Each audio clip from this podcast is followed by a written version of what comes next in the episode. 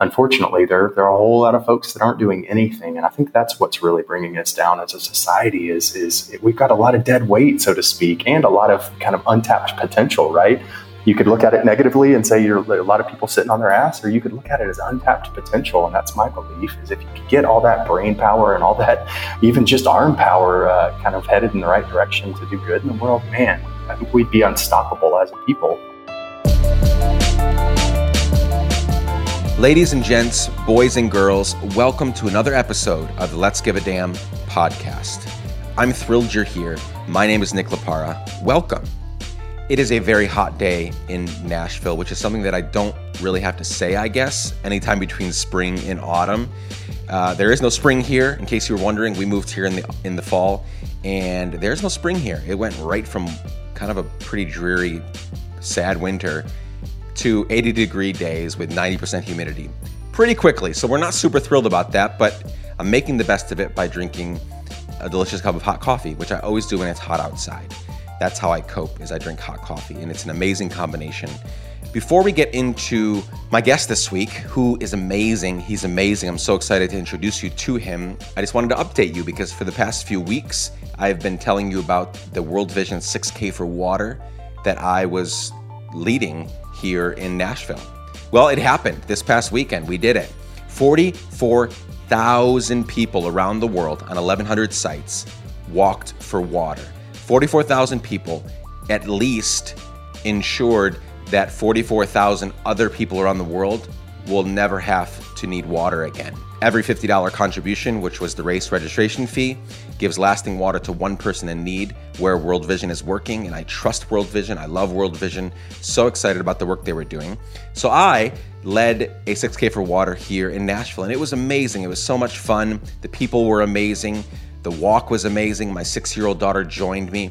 It was truly the least we could do for so many people around the world that can't go into their home, turn on the faucet, turn on the shower, flush the toilet. They can't do these things that you and I take for granted. And cool thing, we hit our 1500 goal. We not only hit it, we surpassed it. I think as of right now, 1575. So I'm very grateful for the people that gave to our race, to our walk. We reached our goal. We're so thrilled. And lastly, you can still give. Every $50 gives lasting water to one person in need. You can still give at worldvision.letsgiveadamn.com. But I wanted to update you because so many of you have asked about it and I've posted about it a ton. So I wanted to kind of give you a concluding bit of information on it. It happened, we did it, it was a success, and we're so thrilled and excited about doing it again next year. My guest today is Kevin Brown. Kevin is the CEO and co founder of Mighty Ally. They're a one part strategy consultant, one part marketing agency, all parts maximizing capacity for impact. Kevin and I talked all the way from his home in Kampala, Uganda. We met at 2 p.m. my time, Central Standard Time, which was 10 p.m. his time. So grateful that he even chose to get on the call with me so we could record our conversation. You're gonna love Kevin. In our conversation, we talk adoption, we talk doing hard things we talk moving to hard places because of decisions that we're making and things that we're seeing. We talk what they get to do as a, as a marketing agency, as a strategy agency. They get to do so much incredible work because of their skill set and their experience. And it was just a thrilling conversation. I'm so excited for you to hear it. So, without further ado, get ready, buckle up for my conversation with Kevin Brown, CEO and co founder of Mighty Ally. Let's go. Kevin, how are you? Hey, thanks, Nick. I'm doing well. How about yourself? Fantastic. Uh, thanks for joining me. Where Where are you in the world right now? I am in Kampala, Uganda. So uh, Kampala, Uganda, and that's home for you. It is, yeah. And it's, so you are staying up late for us today. Um, so thank you so much for joining us such a, such a late hour. Yeah, that's the way I roll. I try to keep uh, one leg here in Africa and the other in the States to try to do business in both places at once. I love it. I love it. Well, we'll get more into that here in a minute. What I'd love to do here at the beginning, though, is um, you know you've got this team that you run in this this organization you lead, Mighty Ally. We're going to get into all that here in a few minutes. We're also going to figure out why why the hell you live in Uganda and not in the U.S. We're going to get into that. But what I'd love to start with is give us some context, uh, give us some some background, some backdrop uh, for your life. What are the people, the places, the things that made you who you are today? Just go back as far as you want to, and kind of whatever pops up in your head. Just give us some context for what are the things that made you who you are today. Yeah, I guess it has to start with parents, right? Um, grew up just a pretty normal upbringing in uh, in Alabama. Um, had parents that that loved loved us and gave us plenty of opportunity and instilled hard work and definitely taught us the difference between right and wrong. Um, you know, what's interesting is looking back on life and where I am today. We we didn't I didn't grow up with exposure to hardship or um, you know volunteering or international awareness.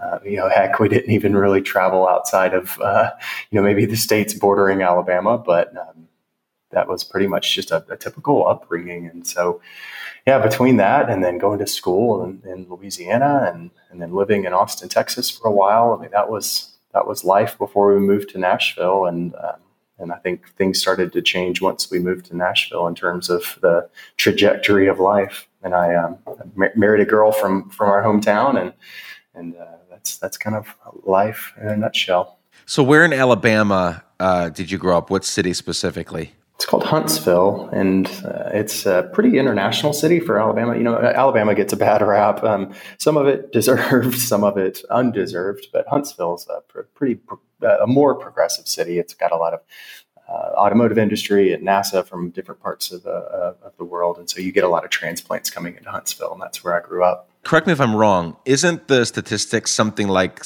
like some of the smartest people in the country live there because of all the rocket space science stuff that's going on?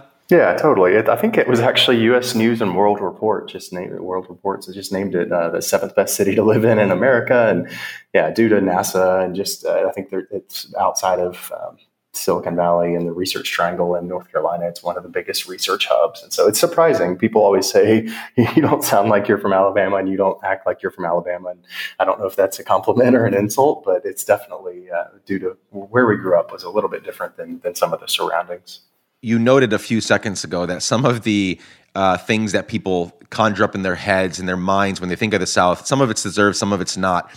Did you realize kind of some of those things growing up? Did you see some of those things? And, and I guess I'm referring to just kind of some, in some ways, some antiquated thinking, uh, some racism, uh, those sorts of things. Was that part of your growing up uh, years, or were you kind of secluded from it because of being in Huntsville? No, it was definitely all. It was definitely all around. Um, I've got family from. Uh, actually, my parents were from very small towns in Alabama, and um, unfortunately, they're just there are beliefs that were just ingrained in in folks uh, like my parents and, um, and and others in the family. I mean, just really otherwise good people that might have grown up with with beliefs that are, are kind of counter uh, counter to what we might otherwise believe today. And so, yeah, growing up as a kid, I, I remember vividly um, just the, the, first time I was old enough to hear the N word and know that it was offensive, and it was just used in passing at, a, at an auto body shop. Uh, my parents' car was in the shop, and uh, the owner turned around and, and said it to the, the, kid's face. He said, Hey, you know, in boy, go get the car. And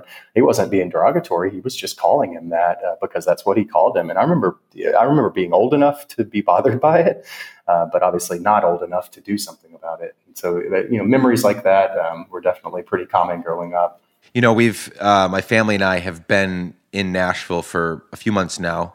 And we've noticed that definitely here in Nashville, it's a it's a lot more progressive than other parts of the South even are today. But even even so, the other day I met my kids were playing with a little girl in the front yard, and um, her her great grandmother watches her three houses down, and her her dad came over and introduced himself to me and was coming over to make sure his daughter was you know playing fairly and everything, and so we started talking and within 30 seconds, and I and I'm I kid you not, I'm not lying. Within 30 seconds of shaking his hand and introducing myself with his name, he said the N-word. Like within 30 seconds, and he was describing the area of town that he lives in, and he called it, you know, it's N town. And it's like a mile from my house, this place where he lives. And um, I just thought, like, we have not encountered a lot of that here in Nashville proper, but to to realize that that's still very much a way of speaking for a lot of people. Uh, you know, it's a way of it's a way of life for a lot of these people. They still think and and it's so front of mind, in front of like tongue for them that within 30 seconds of meeting a complete stranger, they think it's okay to like drop that. These are not their homies that they're like hanging with, you know, at the house. This is like a, a complete stranger. Yeah, yeah, it's wild. I mean, it's you know what's what's crazy about it is in in retrospect. I mean, they're again. I don't want to try to defend, um, you know, defend the, the the actions or the behavior, but a lot of the folks that that use some of those words. I mean, it's just what they're what they're taught, and and and it's uh, it's just how you grow up. And I mean, I, I know cousins uh, say, you know, we, we actually, there's one, one example of, of, of interracial marriage in my family, which is otherwise uh, really, um, I, don't know if taboo is the right word, but I mean, I, I, there's, you know, there's just, you hear people talk about things and you know that it's not their, their, uh, there's nothing wrong with uh, with them or their their their heart's not dark. It's just the way that they're brought up, and you know, and I, I was brought up the same way. I mean, I, I it's hard to admit, but I to this, you know, today I can sit here and say that, yeah, I was, I was racist at one point in my life. And, and even maybe as, as recently as 10 or 15 years ago. And, and we all, I think, have it. Right. And so I think it's, one of the first steps is just being able to admit it and, and to understand what racism is and understand what privilege is. I mean, hell, that's another subject you know, this idea of privilege. I, I, even as recently as two or three or five years ago, I would have said like, I'm not privileged. I worked hard to get where I, where I got. And then the last couple of years was kind of just one of those, holy shit. Yes, I'm privileged. And, and I, I need to admit, I need to admit that because the first step is, is learning about it and admitting it and coming to grips with it. And then you can start changing not only your behaviors, but, but those around you, hopefully. Yeah, that's you're spot on. Fantastic. We all have a little bit of it in us. And you're right. First step is being honest about it and then working out those kinks in our life, working out the areas of, yeah, untruth that we've been told or that we've been telling ourselves. Yeah, great advice. So, so you said you grew up, you know, you're you're kind of a racist kid and that you've come a long way since then. Kind of take me through the next few years. Where did you go to college? What were the kind of things that happened in your life that brought you take me up until from where you left off until just prior to like Mighty Ally. Let's let's go through that next part of your life. Sure. Yeah. So uh, went to it was, I was kind of an underachieving kid in high school, to tell you the truth. And then, funny enough, uh, after just being a probably a C or B uh, grade kid in high school, I, I, walked onto the college campus at LSU, uh, Louisiana State, and just uh, set an audacious goal because that's what I do in life. And I said, I'm, I'm not going to make anything but A's in college. And I think my parents chuckled a little bit, but I came pretty darn close to it. I think I made uh, two Bs or something like that. And so, yeah, I was a pretty high achiever in college. Um, ran the school newspaper, part of leadership LSU, just whatever, did, did what I could, uh, partied quite a bit as well, just uh, formed a lot of great friendships. And um, yeah, it's still funny to think about where I am now in, in college. I had no inkling of, of international exposure or awareness of, of, just poverty or hardship. I mean, I, I, did nothing in college in terms of volunteerism or,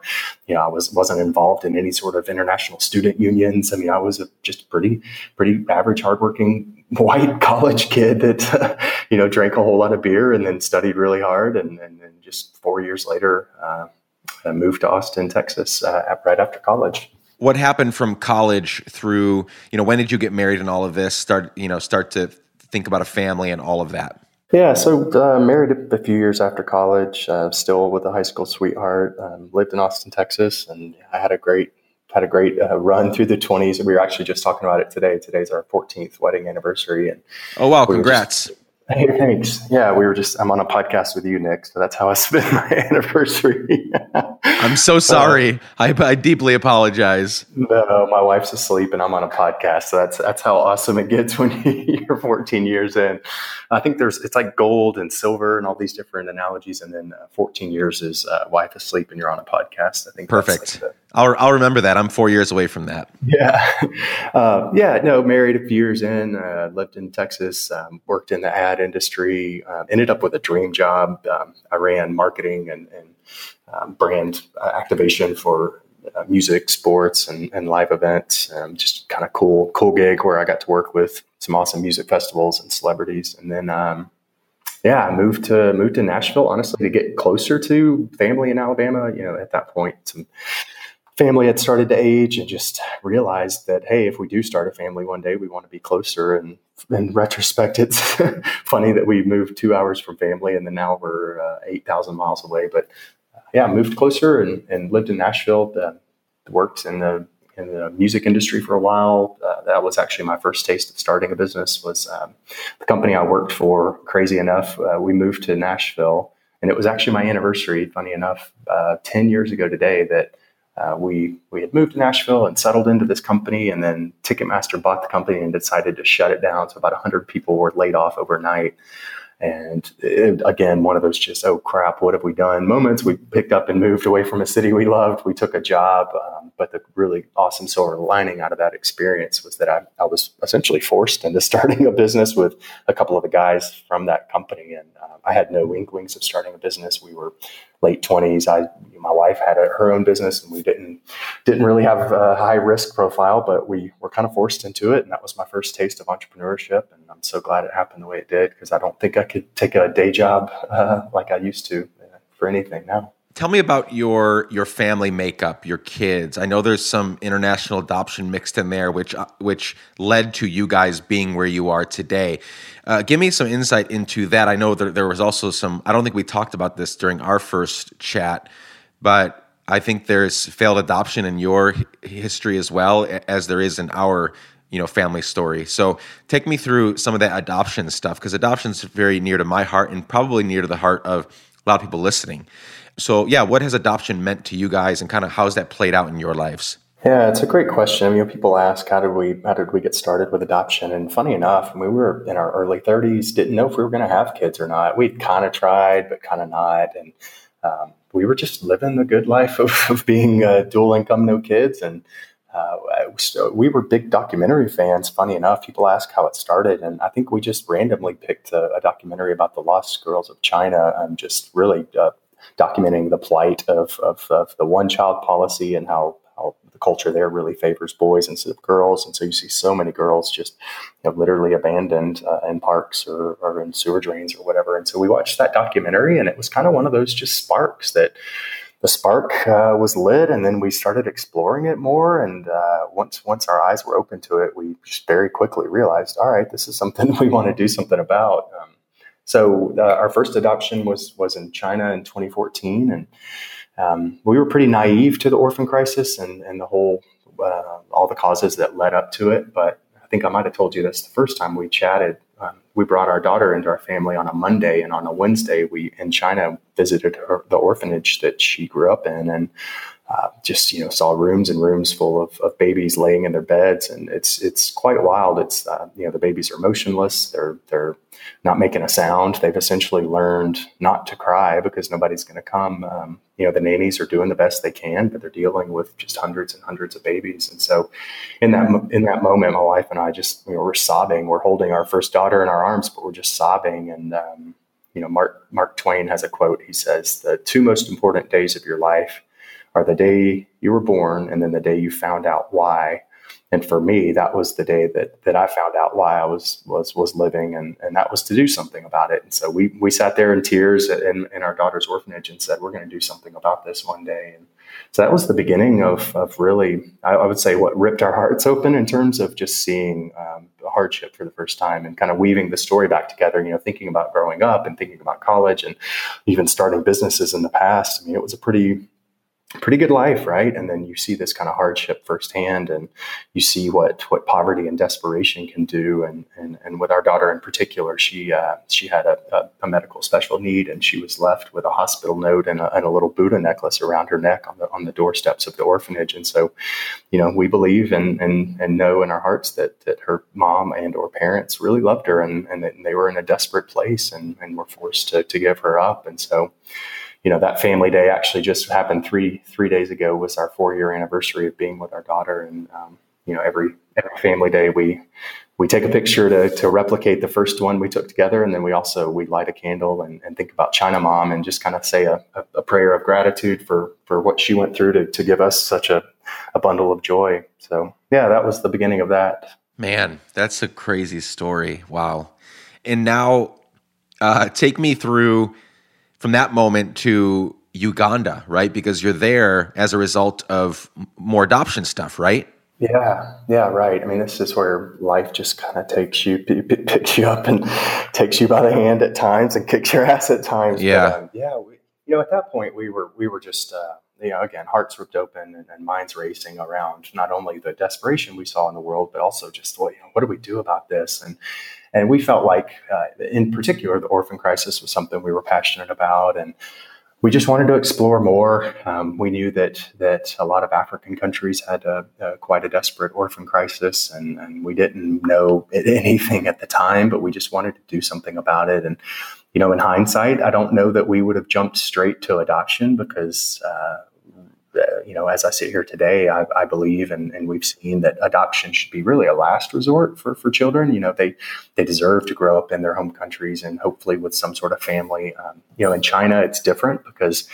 uh, there it, it's illegal to give up a child. So with our daughter, uh, she was abandoned, uh, much like um, every child there, and there's no no tracing really any sort of family. Um, but in these African countries, uh, most of the time these these kids that are in uh, orphanages have family, and so. Uh, but we set out doing the doing what we uh, thought we could do about the situation, and we set out to adopt again. And um, you know, no sugarcoating it. We we came into a, a, a d- difficult environment here in Uganda, and um, the process took about a year before we were supposed to even be matched. Uh, we had one failed failed adoption with a match about 24 hours before we were supposed to fly. Uh, uh, the case fell through with that little girl. And then three months three months later, we we got here and landed and spent about two months with another little girl, and then that case fell through. And um, you know, of course, people say I'm I'm so sorry, and and it, it, wasn't about us at that point. It was about seeing just more desperation and more children that just deserved some sort of family, and so. Um, yeah, long story longer, we uh, had two more cases at, at, that particular orphanage that had, had fallen through. We, we lived next door for five months, you know, shared a fence with these children, just fell in love with them. I mean, we're with them every single day and, you know, we're there for their, um, you know, blood, sweat, and tears and laughter and joys and also their pains. And, and unfortunately, after about five months living there, we had to move on because it was just a bad situation. And, uh, we realized that if we wanted to continue this journey, we were going to have to to start uh, kind of start over and start elsewhere. What is it specifically about the Ugandan culture and the politics around adoption that it it, it kept falling through and it took so long? Like, yeah, what was going on there? Because I know it's obviously hard all around. I mean, our failed adoption was right here in the U.S., but like, what what specifically was happening there that it just took you know it just took months and months and f- fall through and then another one you know like what was going on there? Yeah it's a, it's a question we get all the time. I mean the, the, you know the number one question is why is adoption so expensive and why does it take so long when there are so many children? I mean, right. by some by some estimates there are 147 million orphans and in the world. And, and that number is slightly misleading because uh, that counts, uh, you know, kids that might have lost one or both parents but living with grandparents. But still, there are there are millions of, of kids that need families. That's un, unquestionable. And you know, in countries like Uganda, man, where do we start? Right? Um, you know, post colonialism, there was just a you know, there's there's civil war, there's a lack of education, there's poverty, there's just systems that that were never put in place. There's uh, you know, uh, government uh, government corruption. I mean, there's just so much to it that that led to just um, you know some not only impoverished situations and desperate families, but just systems not being there to, to deal with with with kids uh, when they when they do fall on on these tough times. And so, you know, for us in particular, um, we're actually grateful that a couple of, of the cases fell through uh, in some ways, and then and then in other ways we're still heartbroken at these at the loss that these children face. Um, you know, I say grateful because uh, some of these kids, in hindsight, had family, and and you know, not to get too deep into it, but we believe now that um, if a child has a family, that's that's where they belong, and we as Americans, as Westerners, as as those who want to uh, give a damn, um, you know, to jump straight into it, we should be uh, enabling more um, more families to stick together. And, and if if those families can't stick together and there's no there's no families for the kids even with extended families then then in country foster parents or in country adoption. And and only then should you know an American couple come in and swoop in and take an African child into their family because otherwise it's it's I mean all adoption starts with loss. And if you take a kid out of their homeland I mean that's just further loss on them. So yeah, that's our belief. And in, and in our case, um, you know, some cases fell through just because there was family and, and family was, was coming, uh, kind of stepping up and, and, and realizing what was going on. And, and in some cases trying to do uh, what was right. And in some cases, I think just, uh, you know, maybe seeing some dollar signs. And, and so, yeah, it was just a messy, messy situation. So part of your story, which you kind of just alluded to it, is, you know, as a part of one of your beliefs is that you are in Uganda now because you don't want to take that child out of of their homeland, of out of their their home. That's pretty radical by anyone's standards, right? Because lots of kids, you know, leave uh, these third world and under underserved countries, and they go back to UK and to Australia and to yeah. you know and, and, to America. And yeah, you're, t- you're you're you're uprooting these children away from everything they've ever known, and then expecting them to acclimate to a completely new, different you know country and culture and society. And you guys said we're not doing that like that's pretty radical. Like what so uh, you, you you actually do believe what you just said and you're doing it in a way that like no we're going to live here in Uganda for now? For now, forever? Yeah, well, that's the big question. If, if our parents weren't listening, I might answer it more more directly. But um, yeah, I mean, it's for now, right? So number one, I mean, the, so we did finally uh, really end up with a case after really being selective about the type of adoption we would pursue. You know, we we, we drew the line and said that if these children have families that you know they're not orphans in our minds, and we can do we can do something to help them. Uh, get uh, you know reinstituted back into their families. But if there are some children that truly have no other no other choice. Like, right, there's no local foster families, there's no local adopt, uh, adoptive families. If that does truly, uh, uh, you know, present itself, then then we would be open to, uh, you know, not only fostering but adopting, and that's essentially what we've been doing the last year. Is two little girls are, are, with us in our family now, and and they had uh, they had been abandoned, and there's no trace of family, and nobody has has been willing to take them in, and so we're we're taking them in, and um, we're, they're still not fully adopted. And so as of now, we actually don't have a choice. They, they don't really even exist on paper in terms of a birth certificate or passport. So we can't even cross the Ugandan borders with them. So for now, we live in Uganda and um, they're with us. And I think we'll, we'll decide what the future holds, but it's, it's definitely not going to be just rushing back to to American norms of, of access and uh, and just uprooting them out of everything they've known, especially from the older one that's uh, you know six going on seven. I think it would be pretty dangerous to just throw her in another environment without without a really uh, really thoughtful process. That's craziness. I love it. I love it. Uh, I mean, I know it's not easy what you're kind of what you're describing, this life you're describing, but I love the kind of the heart behind it. Um, Let's talk Mighty Ally. So the work that you're doing, because this is one of the reasons that I got connected to you through our mutual friend uh, Tim. And yeah, let's talk Mighty Ally. And I want to get to after we talk this, talk about this. I have a couple questions that I want to dig into for a few minutes around uh, social enterprise work, for-profit, nonprofit, that sort of thing. For anyone listening that wants to head this direction. I think you've probably got some really good advice and experience yeah. in this that we can share. Before we get there, though, describe what you're doing so people can get kind of a an idea of, uh, yeah, what is Mighty Ally? What's why do you exist? What do you hope to see happen? Yeah, great question, and good job weaving the whole story together.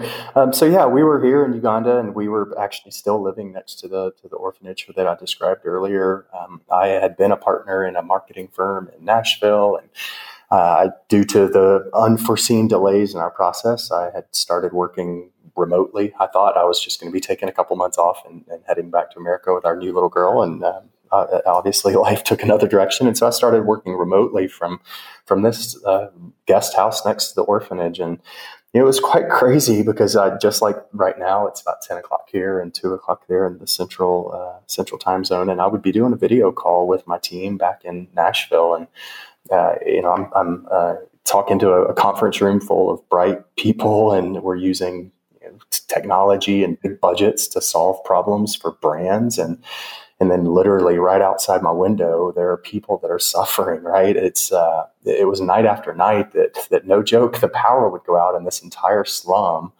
and the only light for a mile around would be the blue screen of my laptop and, and it just hit me just that this is crazy right I'm, I'm on a video conference with with great people, and there's nothing wrong with those people, but we're solving problems for brands and, and we're doing this great strategy and marketing work. And then outside my window, I mean, I have more light than a lot of people do right now uh, because of my business conference call. So um, it was just a level of disparity that, that we weren't comfortable with. And that's really what sparked the conversation um, between my wife, uh, who's a co founder in Mighty Ally, and then Kathleen, who uh, funny enough, was on the other end of that conference call. She was a partner in the same business, and the three of us just started talking. And you know, instead of uh, instead of starting a mission ourselves to do something about the desperation we saw, or, or instead of you know just starting another nonprofit, what we realized that we could do to to best kind of just help the world, so to speak, is that we could use the skills that we had honed over the course of our careers. I mean, we had been strategy professionals and marketing professionals. We had run businesses. We had worked with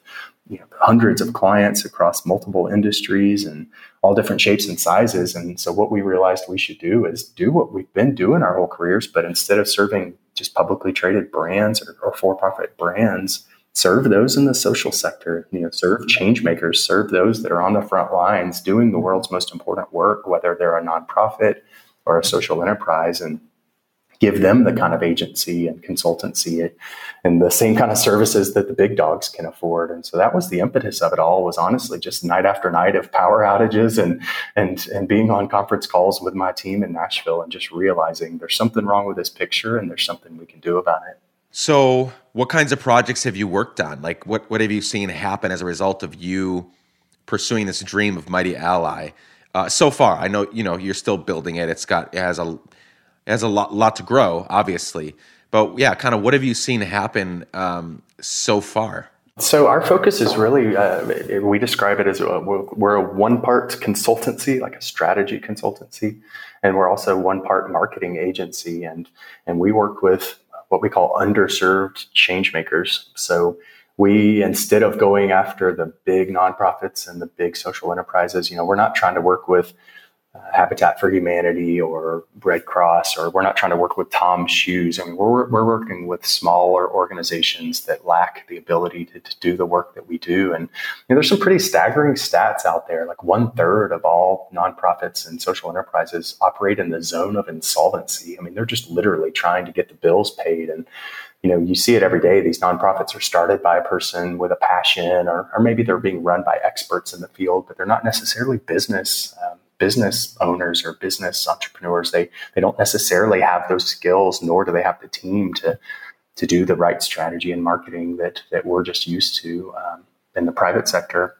So uh, so our work is to really enable them to to fulfill their missions and visions. And in the first year we've served i believe eight different clients and serving in about six different countries. So a couple of, of nonprofits uh, here in uganda one in kenya one that was working in Colombia, uh, an orphan care organization out of Mexico and Honduras. I mean, really, uh, what we say is we serve any any change maker that's fighting for basic human needs. So whether that's poverty, hunger, health, education, equality, or water, that, that's where, where we play, and, and we give them the kind of agency that that the big dogs can afford. So obviously, if a if a nonprofit leader or or a team of nonprofit leaders if they're you know living paycheck to paycheck as it were if they're essentially like just months or weeks away from you know going under the pressure of that is going to prevent them from uh, being effective from doing the work they're called to do right? Yeah. And so talk to me but talk to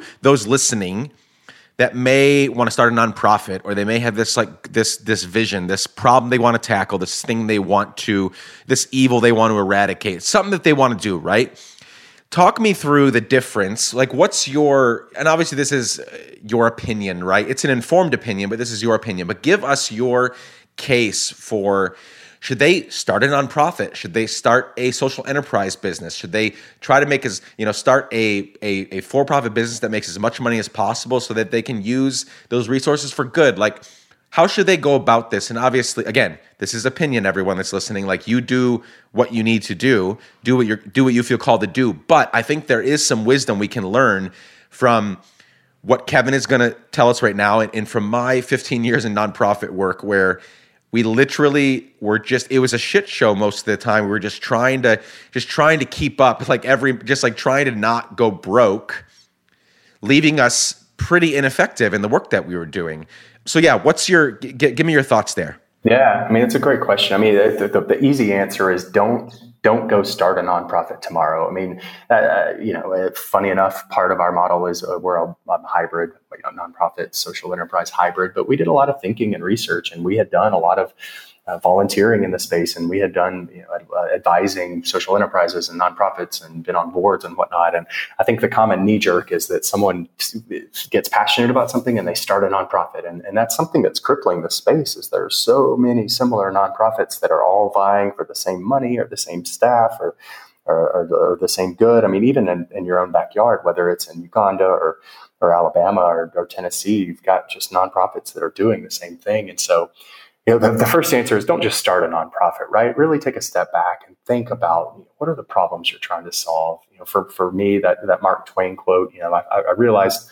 look, this is this is the the, the the, day that I found out why I was born is to do something about this human suffering. Um, and then from there, I just took the next logical step. I mean, we, researched, we learned, we we again we did volunteering and served on boards. Um, you know, it was kind of uh, Hemingway talks about.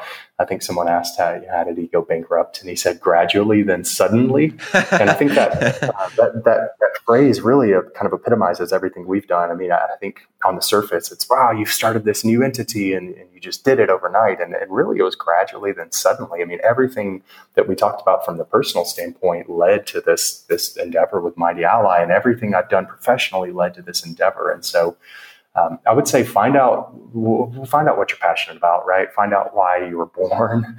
Um, take the next logical step uh, or steps, however long that might be. You know, treat it as a gradual then sudden thing, and and yeah, the outcome might be uh, joining a nonprofit to work. It might be uh, it might be using your for-profit business for good. I mean, that's a whole other topic that we're passionate about at Mighty Ally is how you can use business for good. Um, you know, it might be a social enterprise that kind of blends the two models. I mean, there's a lot of different outcomes, but uh, I think that the key is to really take your time, understand the space, look for gaps in the market, right? And don't just go start something that's already out there. Because if it's already out there, they could probably use you more than they could use you starting something different. That's fantastic advice. Uh, there are you know 50,000 nonprofits all trying to build wells and water you know and they keep popping up because someone a well-intentioned human that has a heart for getting people water which is still a huge thing. There are you know close to a billion people in the world that don't have clean water you know anywhere near their their home their place of residence. And so yes it's this is a real thing but you going through the 501c3 process and getting your website and your team and fundraising and all that could that be better better used? Could your skills and your passion be better you know better serve people if you were to join something that already exists? I think that's a great that's a great way to look at it. So don't just go out there and start something just for the hell of it. But also business as a force for good. I mean because all these things eradicating whether it's the water crisis or homelessness or orphans or sex trafficking, any of these things requires mountains of money, right? On top of skill and on top of people and resources and brains and ideas. It requires money. That's just how things work on planet Earth.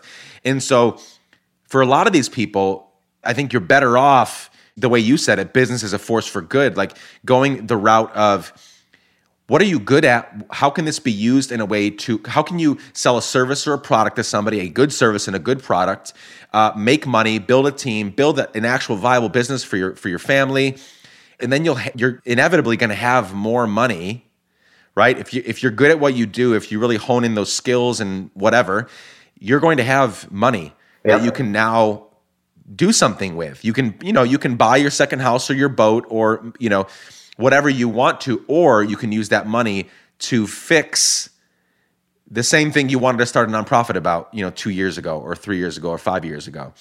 Not that people shouldn't start nonprofits, but it's very limited what charities and nonprofits can do in the long run uh, because everything they need to do requires money. And if everybody that has a heart for these things just goes and starts another nonprofit, there'll be no money there's no money, right? Yeah, I mean, there's uh, the, the, there's no better example than it's a little bit cliche, but look at Bill Gates, right? And yeah, he is the he has arguably done more to save lives in, in the social sector than than I mean, maybe anyone in history. And he started as a businessman. And I don't know his, his history uh, from starting Microsoft, but did he ever have in mind that he would start one of the world's most powerful foundations and literally save millions of lives? I doubt it, right? But he used his business value to, to drive social good. And so I think that's just a great example of, of how you can be uh, a game. You know, a, you can change the world by by taking different paths, and and maybe look, maybe you do want to start something, and maybe you're an entrepreneur, and I, I don't want to discourage anyone from starting something. I, I know we just did a year ago, but we were also entrepreneurs. We had started businesses, and we also saw a major gap in the market, and so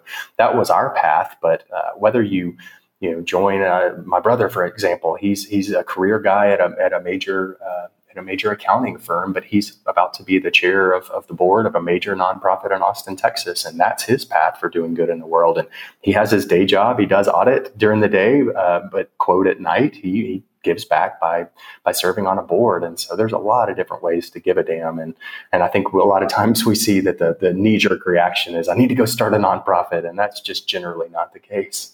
Yeah, in every one of these nonprofit organizations need a board, right? Like you, I'm glad you mentioned that with your brother. All they need a board that has diverse, you know, people bringing diverse skill sets to the table, wealth, you know, wisdom, and all these different things. Like they don't just need, you know, wealthy people on the board or people full of wisdom or people that bring a specific skill set. They need all of those things. So every nonprofit needs a board and a board that's going to stick with them and help them, you know, raise money and put on events and travel to the field with them and so again, if if all the talented people are begging for money for their new nonprofit they just started, who's serving the other nonprofits that have already you know been started and, and established and going for a while?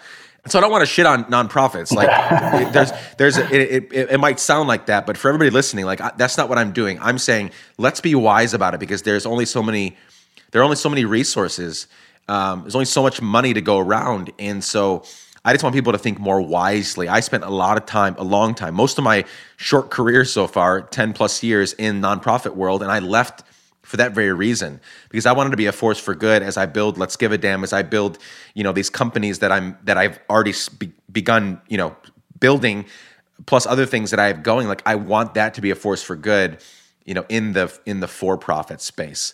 Let's tackle this for a few minutes. Um, eh, as we begin to wind down here, we've been going for 40 minutes or so. There are a lot of crazy things happening in the world, and it's easy to feel overwhelmed. It's easy to feel to feel everything that's going on so much so that we don't do anything, right? That's why what I just described is exactly why I started Let's Give a Damn because we can get so overwhelmed with all the atrocities going on. Like within a mile if I if I want to have a terrible day, here's what I do. I think that within a mile of my home right now, some wife is getting abused by her husband. Some kid is getting molested. There's human trafficking in some way happening within a mile of my house.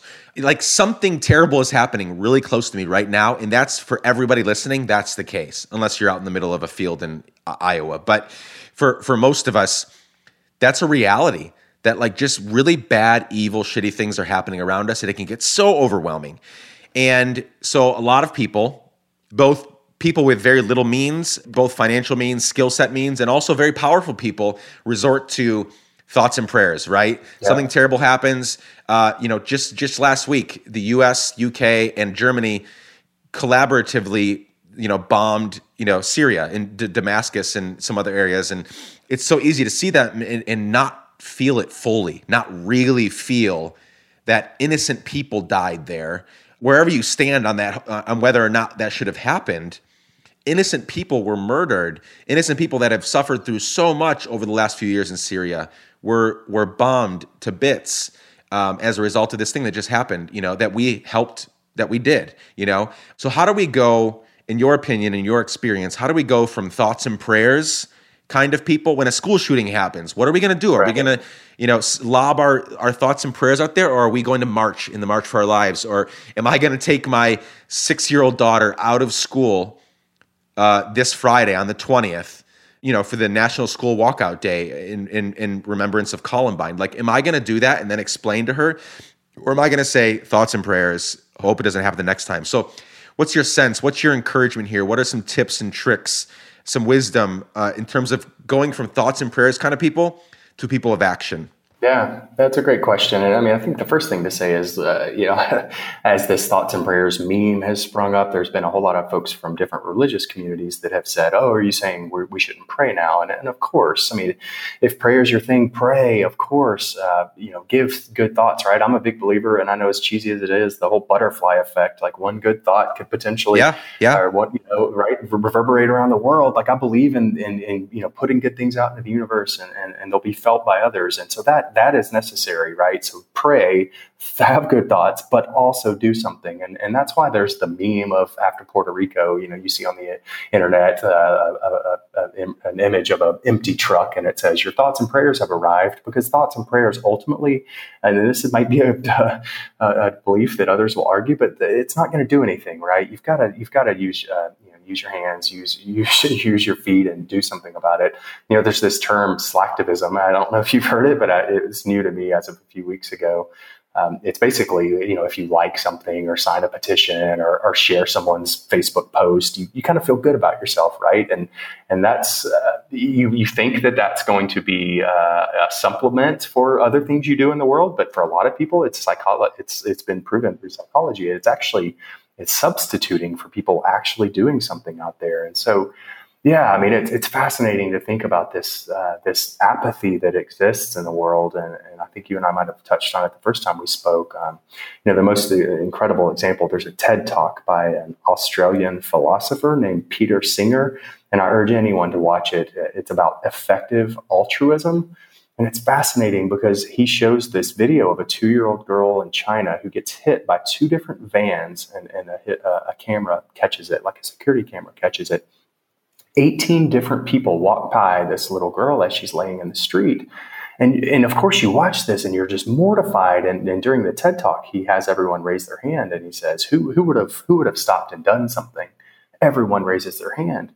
And then he says, well, not so fast. He says, uh, 6.9 million children died this year from preventable diseases. You know, 19,000 just today. You know, does it matter that we're not walking in front of them in the street? Wow. So I think we've just really got to, you know, really got to check ourselves. And, and, you know, it's, I think it goes back to this idea, like Mother Teresa had, had this quote about if she looks at the, or she says, if I look at the mass, I will never act. If I look at one, I will. And I think that's the idea is like, just start somewhere because it is overwhelming, right? I mean, you look at 147 million orphans and you don't know what to do about it, but you just dig in and take that next logical step. And, and you, you know, you might end up with a couple of uh, kids in your family through adoption or through fostering, or you might end up, you know, serving on the board of an organization that, that deals with orphan care. But it's just doing something. It's taking that next logical step because thoughts and prayers aren't enough. Sharing on Facebook isn't enough. Honestly, donating isn't even enough. I mean, we need action beyond uh, those measures. Yeah, that's really great. Uh, slacktivism. Um, I am going to add that to my vocabulary. But it's so true. Anyone sitting in that room, anybody listening, you, me, us sitting in that TED talk, we're saying, no, I would never walk by her, right? That's unconscionable that that would happen. And it's like, no, but we do that every single day. Um, by our, you know, we retweet stuff and we give a few dollars here and there. I'm, I'm leading a uh, 6K for water for World Vision on May 19th, along with tens of thousands of people around the world, right? And that's great that I'm, I'm going to get a few dozen people to give $50, hopefully, to this race, and, and we can walk 6K and do all that. But that's the beginning step, that's the first step. But I like how you ended there. That's the thing is taking the very first step.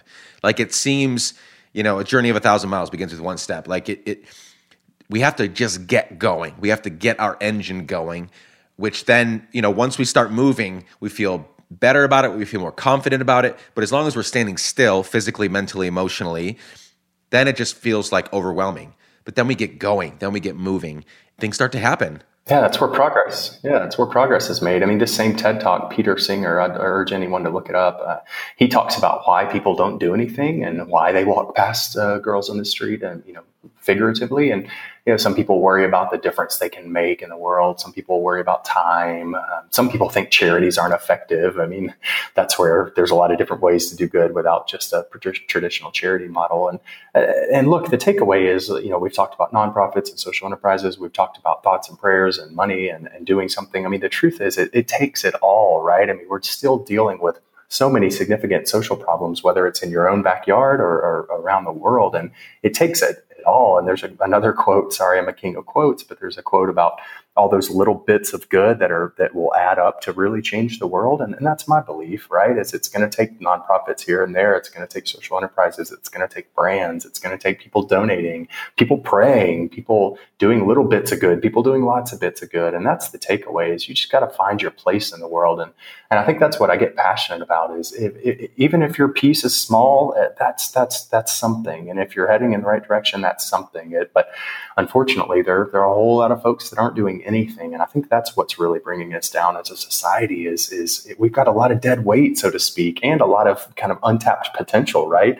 You could look at it negatively and say you're a lot of people sitting on their ass, or you could look at it as untapped potential. And that's my belief is if you could get all that brain power and all that, even just arm power, uh, kind of headed in the right direction to do good in the world, man, I think we'd be unstoppable as a people. I agree. Is there anything that I haven't asked you that you hoped I would?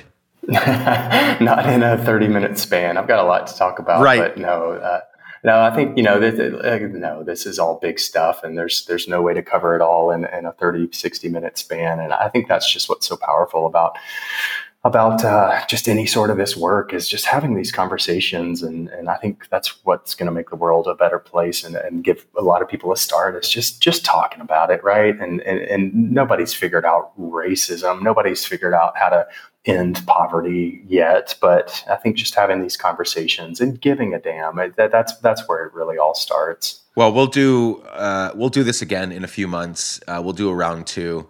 Um, a Kevin Brown returns to the podcast edition because I, I think you're onto stuff. You've you've obviously gone many steps beyond where most people do, uh, and for that I'm I'm grateful. And just in terms of giving a damn and like I, I think what you said about the I could talk forever about the adoption thing because that's you know we had a failed adoption at first and then got pregnant right away and we've had three kids since and we still want to adopt or foster and we're trying to figure out how to do that well so your thoughts on that are very important to me and the fact that you are there and i know you said right now you don't have a choice right because they're not there there's still a lot to work through but that the fact that you would that's part of your heart is like why would we why would we take them out of their land, out of their home to take them to our place? Like that's that that doesn't make any sense. And I agree with you in a lot of ways.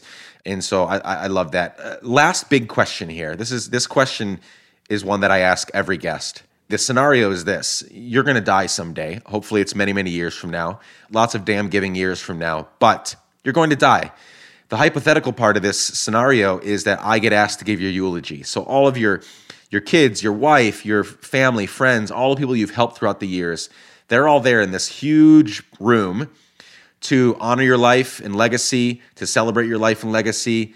And again, for some odd reason, I've been asked to give your eulogy.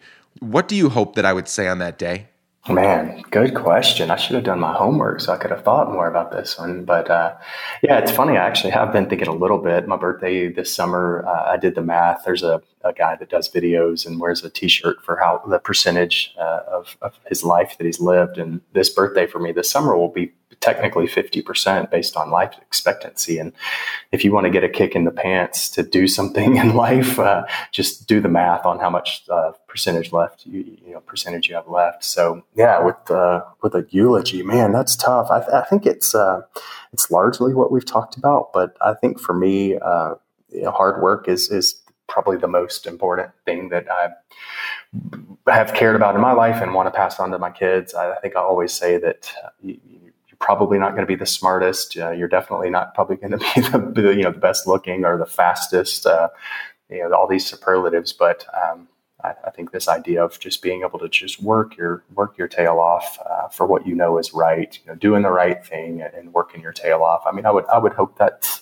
the way that I'm remembered. Um, I know I've made a lot of mistakes, and I know I will continue to make plenty of mistakes. But uh, I think uh, nobody would doubt that I've I've worked hard for what I believe in, and so I think that's that's how I want to be remembered is is for you know kind of planting uh, planting a flag in the ground around some some things that I believe in, and just working my ass off to try to make it happen. And I think uh, if I'm remembered for nothing else but hard work, then then that won't be a won't be a bad life. I love it. I love it. I agree where can people, if they're interested in just finding out more about the work you do or wanting to follow up or keep in touch or whatever the case may be, what are some links, some uh, URLs. Just what do you want people to take away from our time today? Yeah, I mean, for Mighty Ally, it's pretty simple. It's mightyally.org, O-R-G. And we've got a blog there. We've got some social links, and we're always talking about uh, these subjects. And and my email address is on there too. So if anyone hears this and wants to reach out, I mean, it, it, it's cheesy as it sounds, it does take a village, whether it's in the professional life or personal life. And we've been uh, kind of blessed to be able to provide a, a little bit of a of a ministry, for lack of better words, to those kind of an adoption community that might have been going through some some things that we went through, and then also in the professional world, where we're out there to try to help. So hit me up if there's anything I can do, and and I'd be be glad to help. Yeah, that's amazing. And for those listening, uh, I truly want you to take him up on that. I mean, even if you're, I know a lot of the people listening are uh, nonprofit or social enterprise founders, uh, which is really cool that we've that a lot of people have started to listen and uh, that that are leading projects, running projects. Um, I'm so sure that, that, that Mighty Ally can help you if if if there's a good partnership there. So hit Kevin up. I know that he would probably love to you know dialogue with you about this. I'm also going to link to the TED talk that he mentioned earlier on, and a post that I really liked that I'll link to in the show notes as well laying the foundation for social enterprise success, five startup principles from the making of Mighty Ally. I'm going to link to that as well. That's an article that Kevin wrote last autumn. And so all that'll be in the show notes, including social media links and URLs and all that. Kevin, thank you so much for taking time at uh, from 9:30 to 10:30 p.m. Kampala, Uganda time. Thank you so much for joining me. This was this was super great. Yeah, thank you, Nick. Thanks for having me. And yeah, hit me up, anyone. Uh, I, I, I, will stake uh, the claim that I will respond personally to anyone who sends me a personal email at any time. I, am not big enough by any means to not reply or to not help out a, a fellow man or fellow woman. So hit me up anytime. I love that. Thanks so much. All right, Nick. Thanks for having me.